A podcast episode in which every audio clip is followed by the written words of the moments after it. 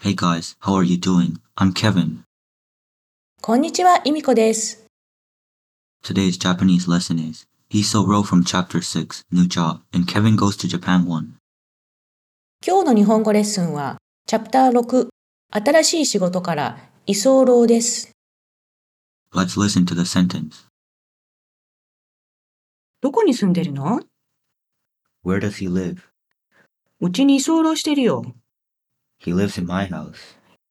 いいなあ How nice. When Tomoko bumps into Yukio and me at an English conversation class and asks where I live, Yukio replies, Kevin live in my house. Hiso Ro means a roommate, but never pays a penny. 英会話教室で、ゆきおとケビンにばったり会ったともこが、ケビンがどこに住んでるかを聞いたときに、ゆきおが、うちに居候してるよ、と答えますが、居候は他人の家でお世話になるが、一銭もお金を払わない同居人の意味です。 Written in kanji, the word Isoro is where i, place to live, and soro comes from the Edo period, when letters to them were addressed to Isoro at someone's house. 漢字の居候は最初の「い」は住む場所を指し候は江戸時代に同居人への手紙の宛先に「誰々様方居候」とされたことが語源となっています。 Since the Meiji era, from 1868 to 1912, it has come to be used in the sense of nuisance. 明治時代以降は迷惑者的な意味合いで用いられるようになりました。 I am Yukio's best friend, and I'm not a nuisance, although I live free of charge at his house, paying neither rent nor food. ケビンは親友とはいえ、雪オタクで家賃も食費も払わずに無料で暮らしていましたが、迷惑者ではなかったようです。 Okay, time to listen to the whole of chapter 6. 6.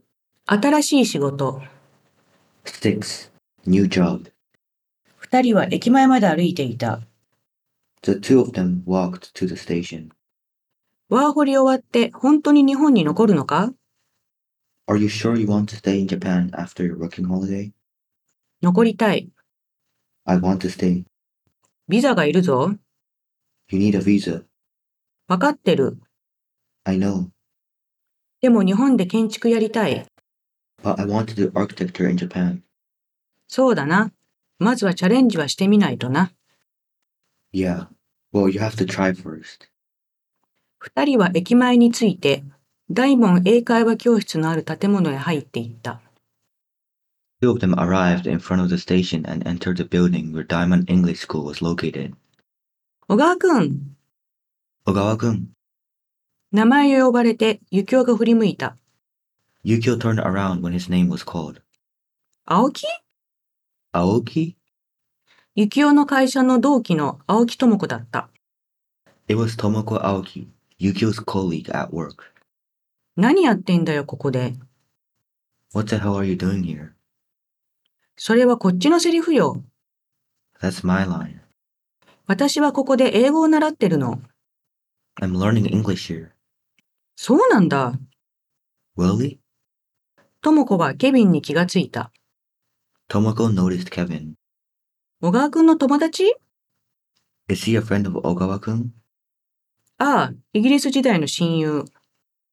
Yeah, my best friend when I lived in England. イギリスに住んでたの Did you live in England?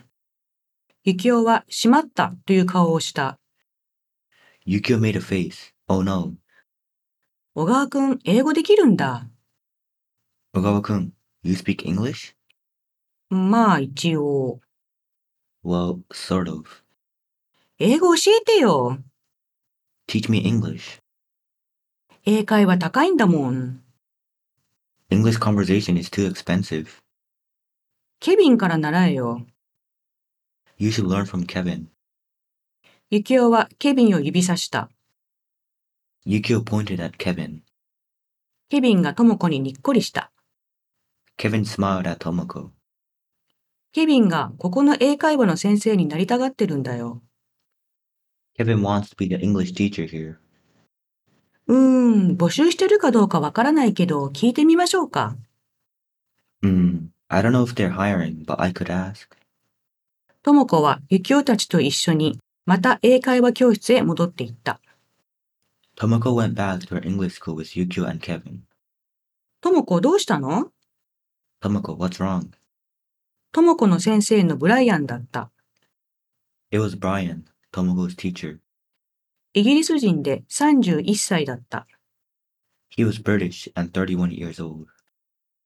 この人、ケビンって言うんだけど、ここで英語を教えたいんだって。 This guy's name is Kevin and he wants to teach English here. じゃあ、ダイモンさんに紹介するから一緒に来て。 Then I'll introduce you to Daimon-san. Come with me. ケビンとブライアンは奥の部屋へ行ってしまった。 Kevin and Brian had gone back to the back room. ケビンは小川くんの親友なのね。 So Kevin is Ogawa-kun's best friend. ああ、ワーホリで昨日来日したよ。 Yeah, he came to Japan yesterday on a working holiday. そうなんだ。 I see. ともこは同期入社の幸男に片思いして6年、ヤンデレだった。 Tomoko had a crush on Yukio, a colleague for six years, and she was a yandere. 今日ここで会えたのは運命だと感じていた。 She felt that it was fate that they met here today. どこに住んでるの Where does he live? うちに居候してるよ。 He lives in my house. いいなあ。 How nice. 羨まし I'm so jealous. い。幸男はともこの言った意味がわからず、変な顔をした。